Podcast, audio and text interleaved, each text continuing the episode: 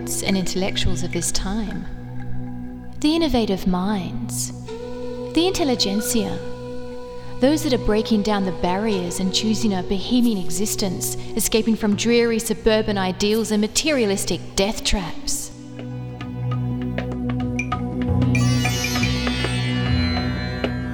Where are these engaging people? The risk takers, the revolutionaries, those living apart from this big unrest, those escaping the sterility of corporate junkies who get high on materialistic consumption.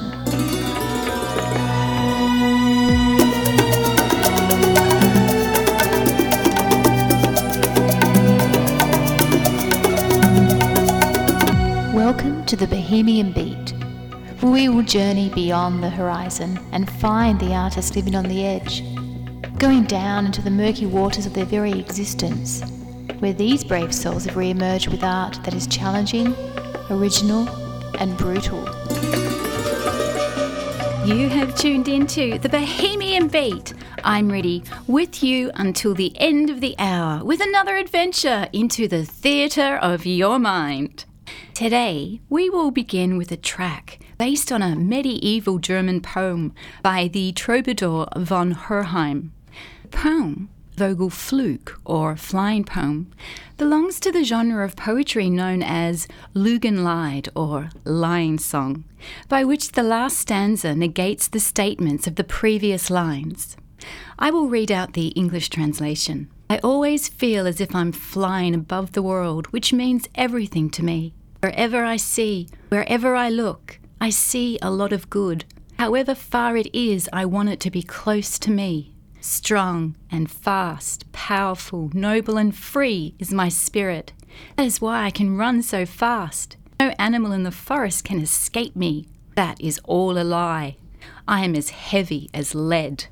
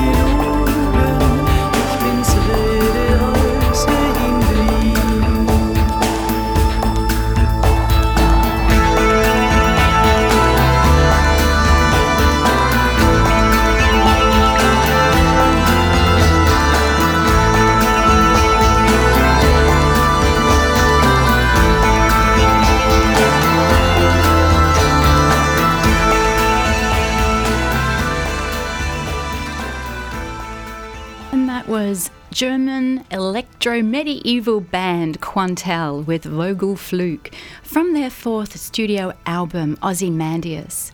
Concept album based on the poem Ozymandias by English romantic poet Percy Bysshe Shelley, published in 1818. Shelley began writing the poem soon after the announcement that the British Museum had acquired a large fragment of a statue of Ramses II from 1300 BC. In antiquity, Ozymandias was an alternative name for the Egyptian pharaoh Ramses II. The central theme of the poem Ozymandias is contrasting the inevitable decline of all leaders and of the empires they build with their obsession for power. Ozymandias. I met a traveller from an antique land who said, Two vast and trunkless legs of stone stand in the desert. Near them, on the sand, half sunk, a shattered visage lies, whose frown and wrinkled lip and sneer of cold command tell that its sculptor well those passions read, which yet survive, stamped on these lifeless things, the hand that mocked them and the heart that fed. And on the pedestal, these words appear My name is Ozymandias, King of Kings. Look on my works, ye mighty, and despair. Nothing beside remains.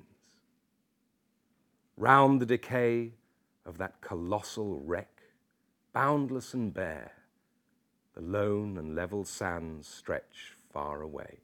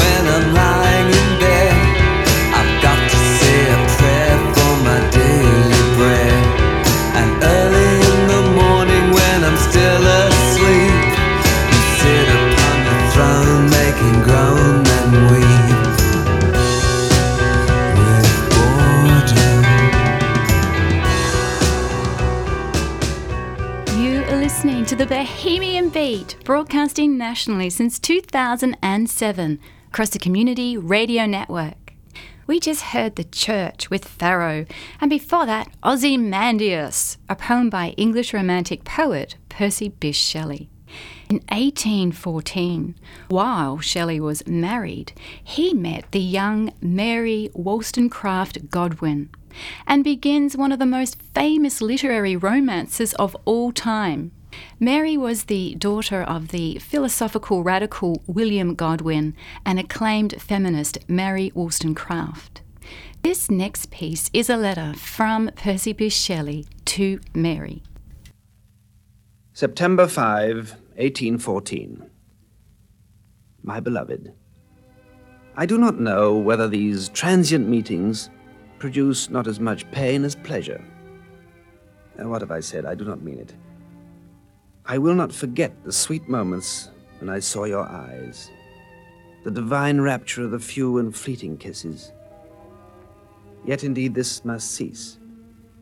Indeed, we must not part thus wretchedly to meet amidst the comfortless tumult of business. To part, I know not how. Well, dearest love, tomorrow. Tomorrow night.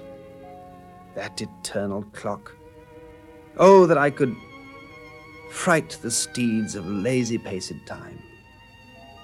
I do not think that I am less impatient now than formerly to repossess, to entirely engross my own treasured love. It seems so unworthy a cause for the slightest separation. I could reconcile it to my own feelings to go to prison if they would cease to persecute us with interruptions. I must return. Your thoughts alone can waken mine to energy. My mind, without yours, is dead and cold as the dark midnight river when the moon is down. It seems as if you alone could shield me from impurity and vice. If I were absent from you long, I should shudder with horror at myself. My understanding becomes undisciplined without you. How divinely sweet a task it is to imitate each other's excellences, and each moment to become wiser in this surpassing love, so that, constituting but one being, all real knowledge may be comprised in the maxim, Know thyself, with infinitely more justice than in its narrow and common application. Your affectionate Percy Shelley.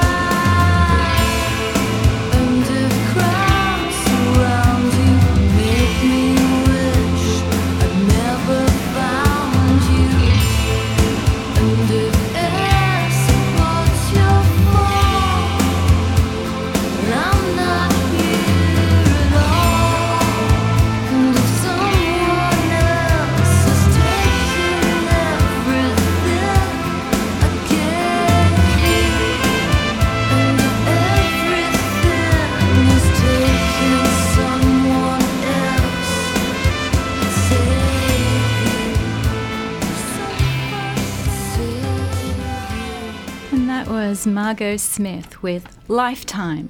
And before that, David Niven reading a letter by Percy B. Shelley to Mary Godwin. Percy and Mary were married in 1816, the year they famously spent a summer with Lord Byron, John Polidori, and Claire Clairmont near Geneva.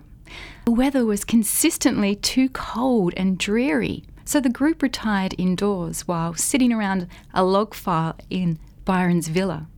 The company amused themselves by reading German ghost stories when Byron proposed a competition to see who could write the best horror story.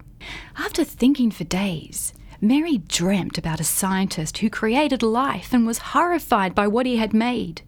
That dream later evolved into Frankenstein.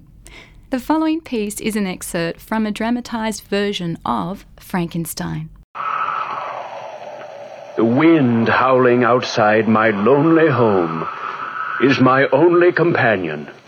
All else is quiet here as I sit by my window in the parlor writing this document for the scientific world. Be warned, you doctors and scientists who come after me. Be warned that man must not experiment with the secrets of life. My experiences started in the University of Manchester, where I was studying natural history. It was after class, May 22nd, 1818, that Professor Waldman, my close dear friend Henry Clerval, and myself were in the laboratory of the university. Victor Frankenstein, your persistence amazes me.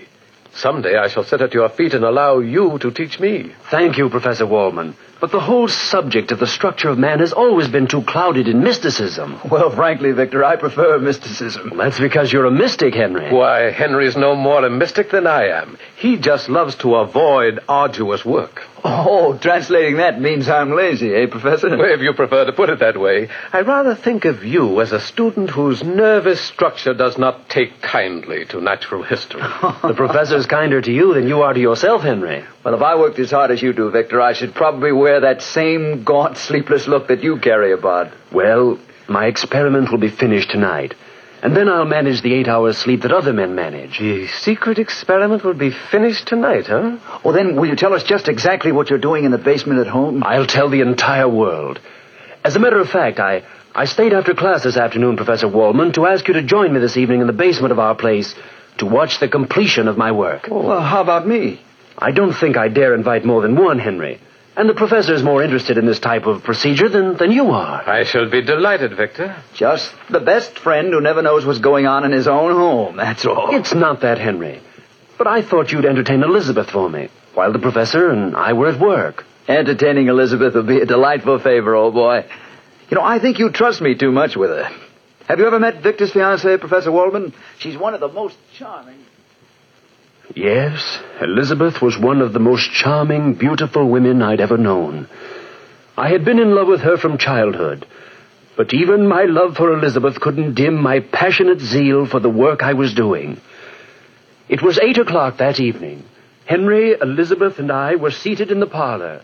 Elizabeth was saying... I'll be so glad, Victor, darling, when all this is over. If you only knew how tired you look. The minute my work is done, successfully or unsuccessfully, I promise you, Elizabeth, we'll be married and, and off to Switzerland before Henry has time to lock up this place. But first, we find out about the secret in the basement. Henry's being eaten up by curiosity. I don't blame him. I'm suffering pangs of what's it all about, too. Well, you'll both know soon. I wonder where Professor Waldman is. He's late. He'll be here soon, Victor. Stop pacing the floor, sweetheart. I think I'll start my work downstairs. Send the professor down when he arrives, will you, darling? We'll come down ourselves and take a look around. Or will I turn into a pillar of salt for peeking? Nobody ever turned into a pillar of salt for peeking, Beth. It was for looking back. Oh, nothing like a good practical working knowledge of the Bible for scientific experiments. Starts the night off right. Yes, I thought jokingly of that paragraph from the Bible then. And she was turned into a pillar of salt. But what about a man who looks back? There is no ready reference for him or for me. I went downstairs to my laboratory at a little past eight, opened the door, and started to tinker around to pass the time more quickly. My every sense was alive, taut, waiting, with the sense of what was to come. I heard a knock on the side door, which led me from my laboratory directly into the forest, which bordered Manchester. I looked out and. Good evening, Victor. Oh, did Elizabeth tell you to come down this way, Professor? No, I found the entrance to your laboratory quite by myself. I help you with your coat, sir? No, no, no. You proceed with your work. Nothing like trivialities to annoy a scientist at work. there we are. Well, follow me, Professor, into the back room, and you'll see for yourself what this is all about. Well, I feel that I'm in for a most exhilarating evening. I wish I had more students fashioned in your mold, Victor. Well, Professor, here is my. Why, what's this? A full sized replica of a man. Yes. Only he isn't full sized. He's fashioned on a grander scale. I should say this creature standing up would be approximately eight feet two inches tall. Well, you should have been an artist, Victor. He's a perfect reproduction. What did you make him out of? Wood? Clay? Animal flesh. Flesh? Feel him. Oh, feels like the body of a dead man. Or the body of a man who hasn't as yet been brought to life.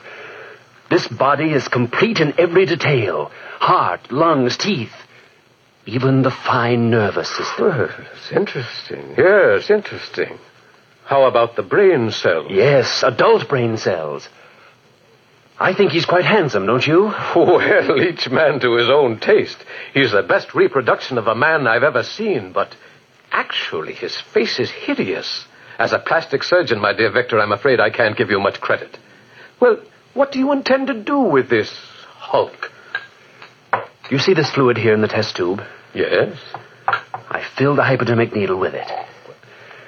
And now, now I'm going to inject the full eight ounces into the vein, directly above his heart. But why? Watch. You see, Professor, quite by accident, I stumbled on the secret of life. I've been bringing small one-cell creatures to life for quite some time. The secret of life? Within 30 seconds, after this injection, this creature will live. You're trying to play God, Victor. It's heresy. It's science. I'm making a new race, by far finer than the present one. Larger in structure, stronger, heavier, healthier. A race able to live on nuts and berries. With a greater capacity for feeling. Victor, for the love of heaven, don't go through with this experiment. No man living has the right to tamper with the secret of life. You've created a monster on that floor. You've no idea what will happen if you go through with this. Watch, Professor. The injection. I only hope and pray this is a failure. It can't be.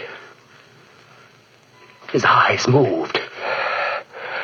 Watch him, Professor. He's like a baby, first realizing life. His hands touch the floor. His eyes are trying to focus on the world around him. He's hideous. Yes, he's hideous. I made the skin too much like parchment, I'm afraid. Victor, get rid of that monster. Uh, trying to stand up. If that mind which you've created is a twisted one, have you any idea what kind of horror you've let loose in England? As a humanitarian, I feel it my Christian duty to do this now. Put that knife down, Professor. No, I can't let. Ooh! Eh? Oh, eh? he's got me in the clutch of his hand. Eh? Command him to stop this, Victor. Stop fighting him, ah. Professor. He's frightened. He has the same reactions as a child. Grabs and won't let loose. Let me go, monster. Oh. Stop! Don't go out that door! Put the professor down! Don't go out that door! Ah.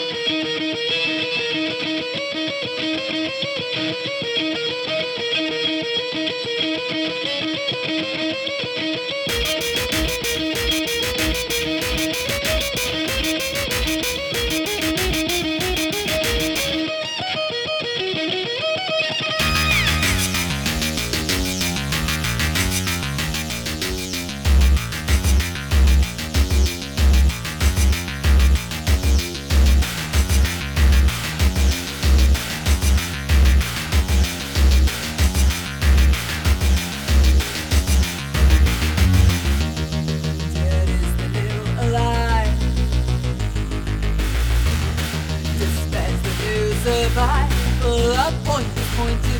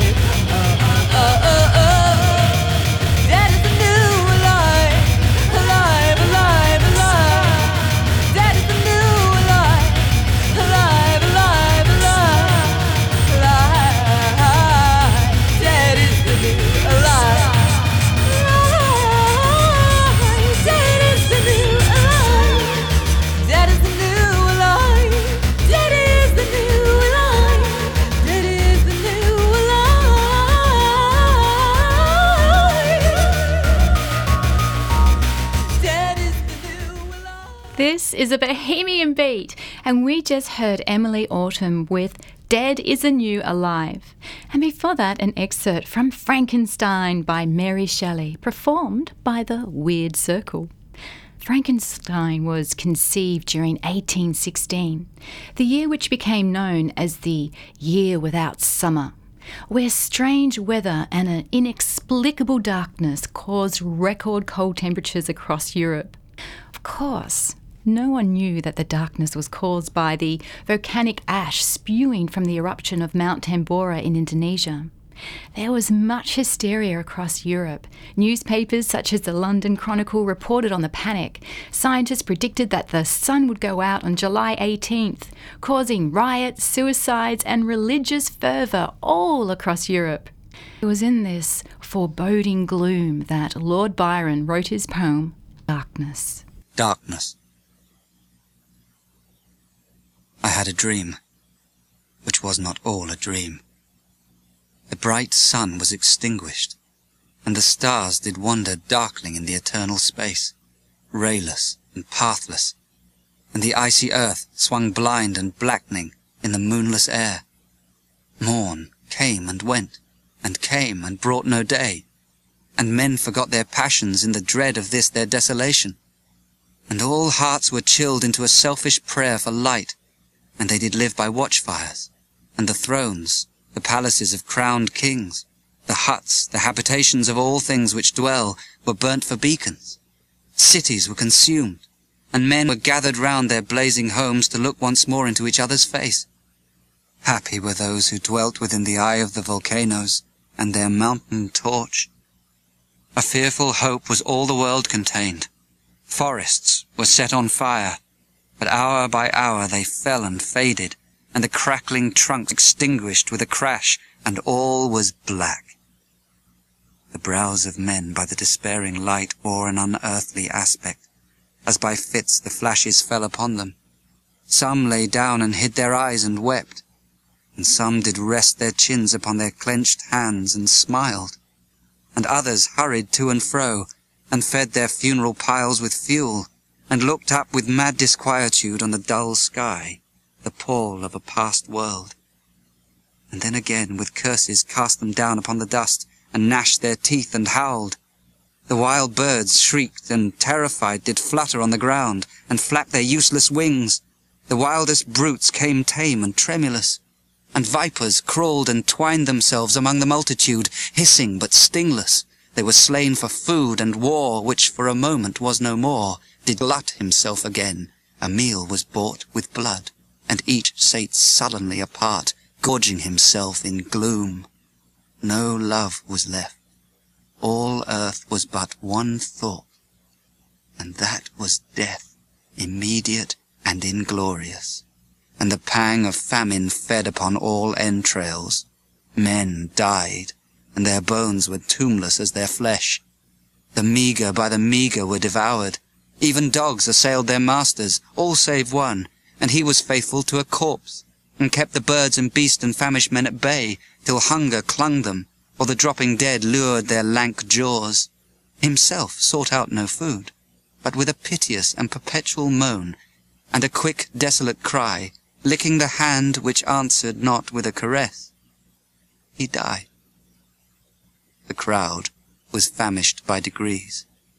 But two of an enormous city did survive, and they were enemies.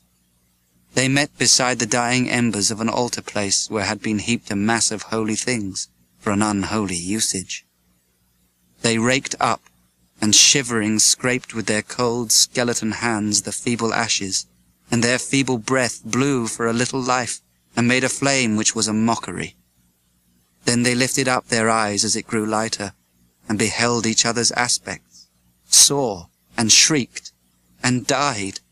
Even of their mutual hideousness they died, unknowing who he was upon whose brow famine had written fiend.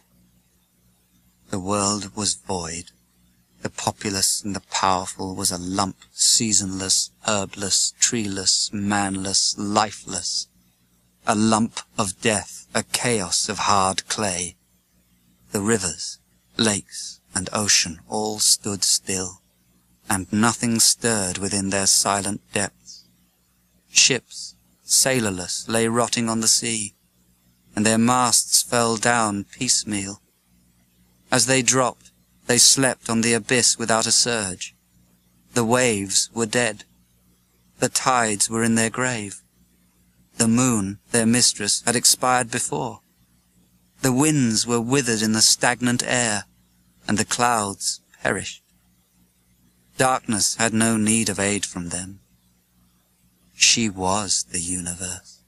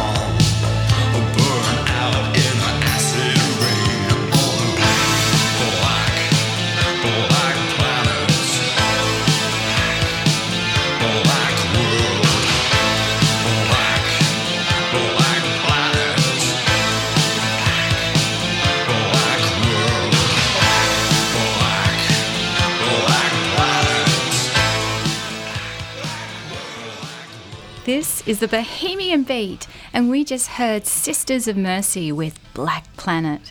And before that, Darkness, a poem by Lord Byron. From 1816, the year without summer, inside Villa Diodati by Lake Geneva, where Frankenstein and the vampire were conceived, to 2016, inside a library at the most easterly point of Australia. A group of Bohemians gathered to research and explore poetry and performance. When a dare, similar to Byron's, inspired acclaimed producer Paul Goodwin to turn his hand to a radio play. And with the support of Byron Bay SAE, we were able to give life to his story, Grooming. So, in a police station in the little town of Stokers Vale, population 8,000.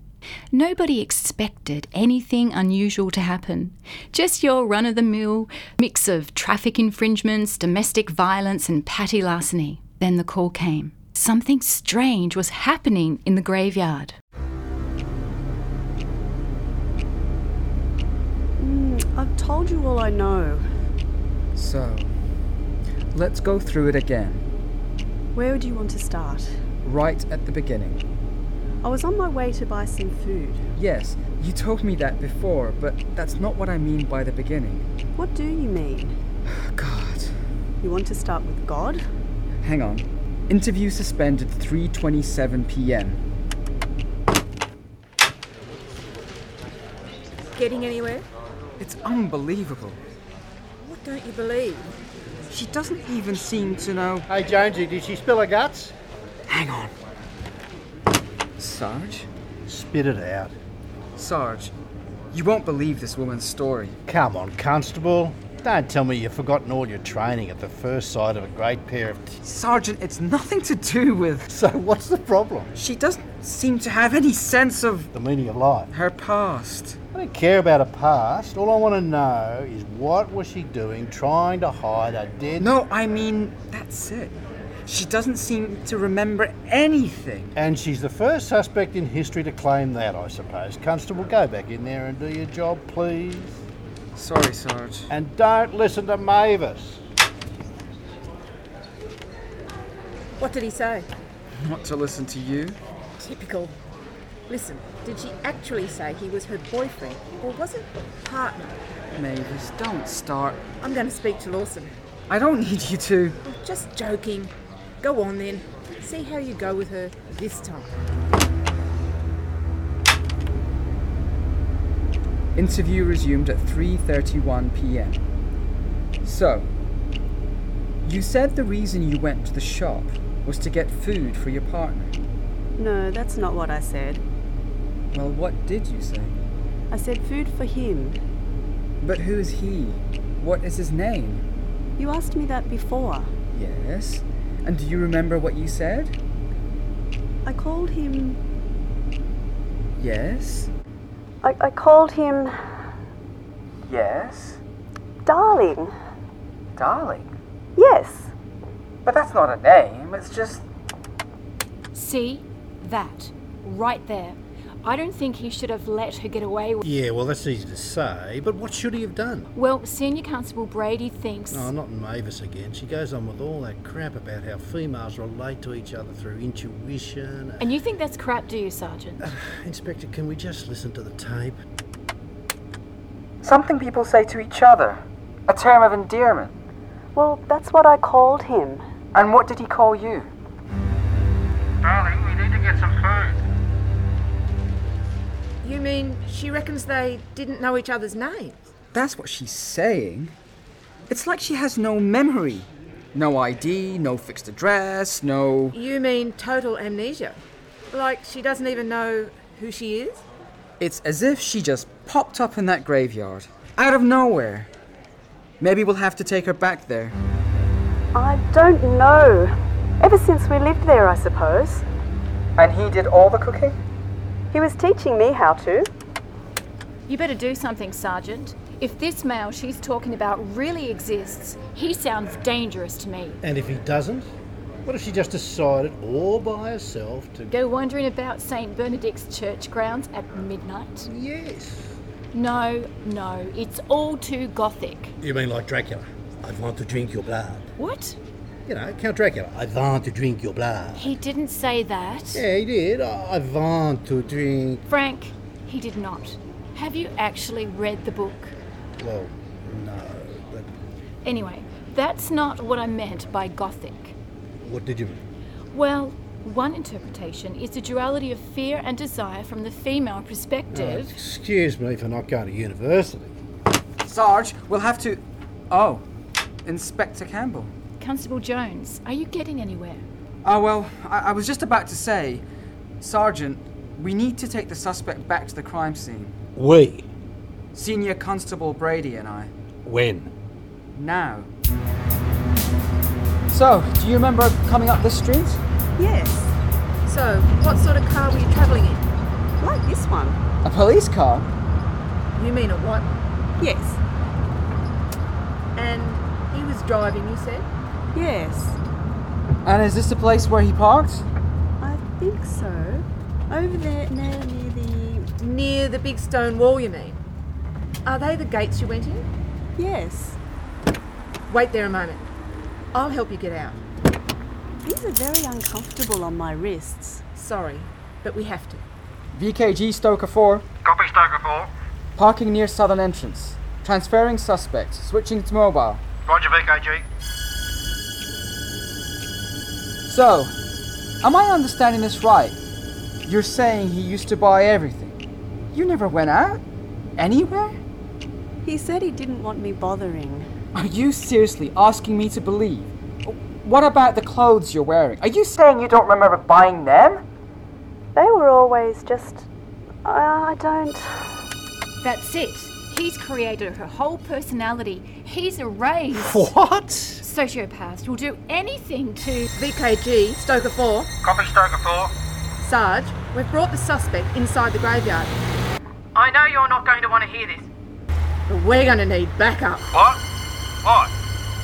VKG? Stoker 4? Avis? Jonesy?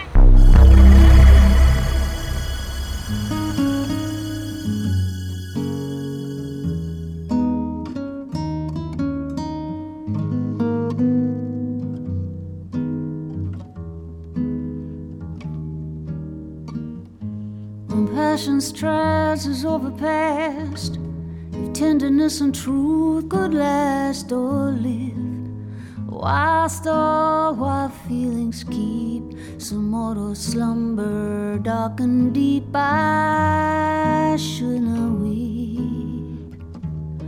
I should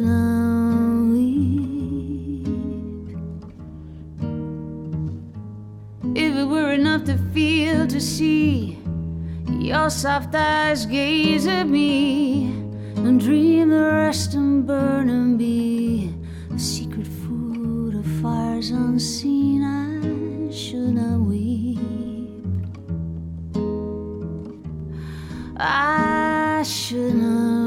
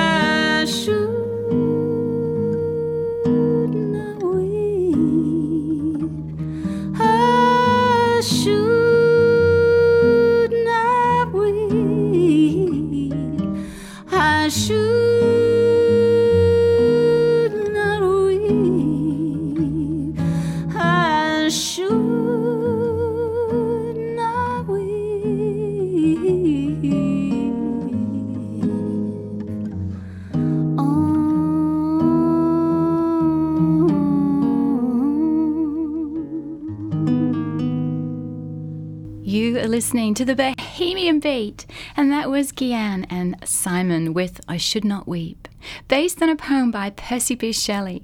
And before that, episode one of the radio play Grooming, written and produced by Paul Goodwin, starring Suze as woman, Yasser as Constable Mal Jones, Lydia as Senior Constable Mavis Brady, Paul as Sergeant Frank Lawson, and me as Inspector Kath Campbell.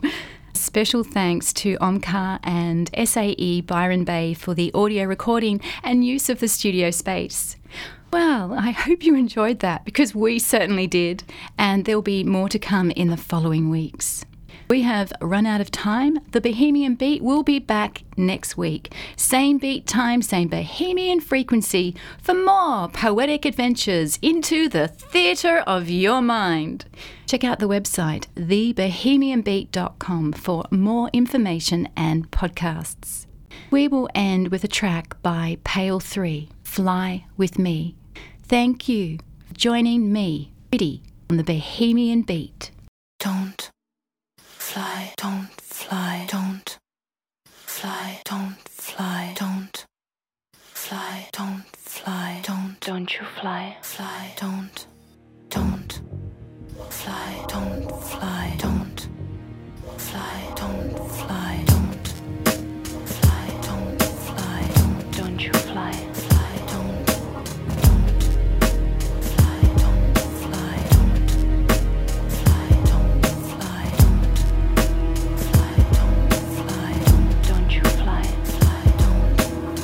you're my hero. You say you're my hope. You say I'm your princess. Your empress. Your dope. I say I am worried. I say you might lie. And if you don't trust me, there's nowhere to fly. Why don't you believe me? Why don't you give up? Why won't you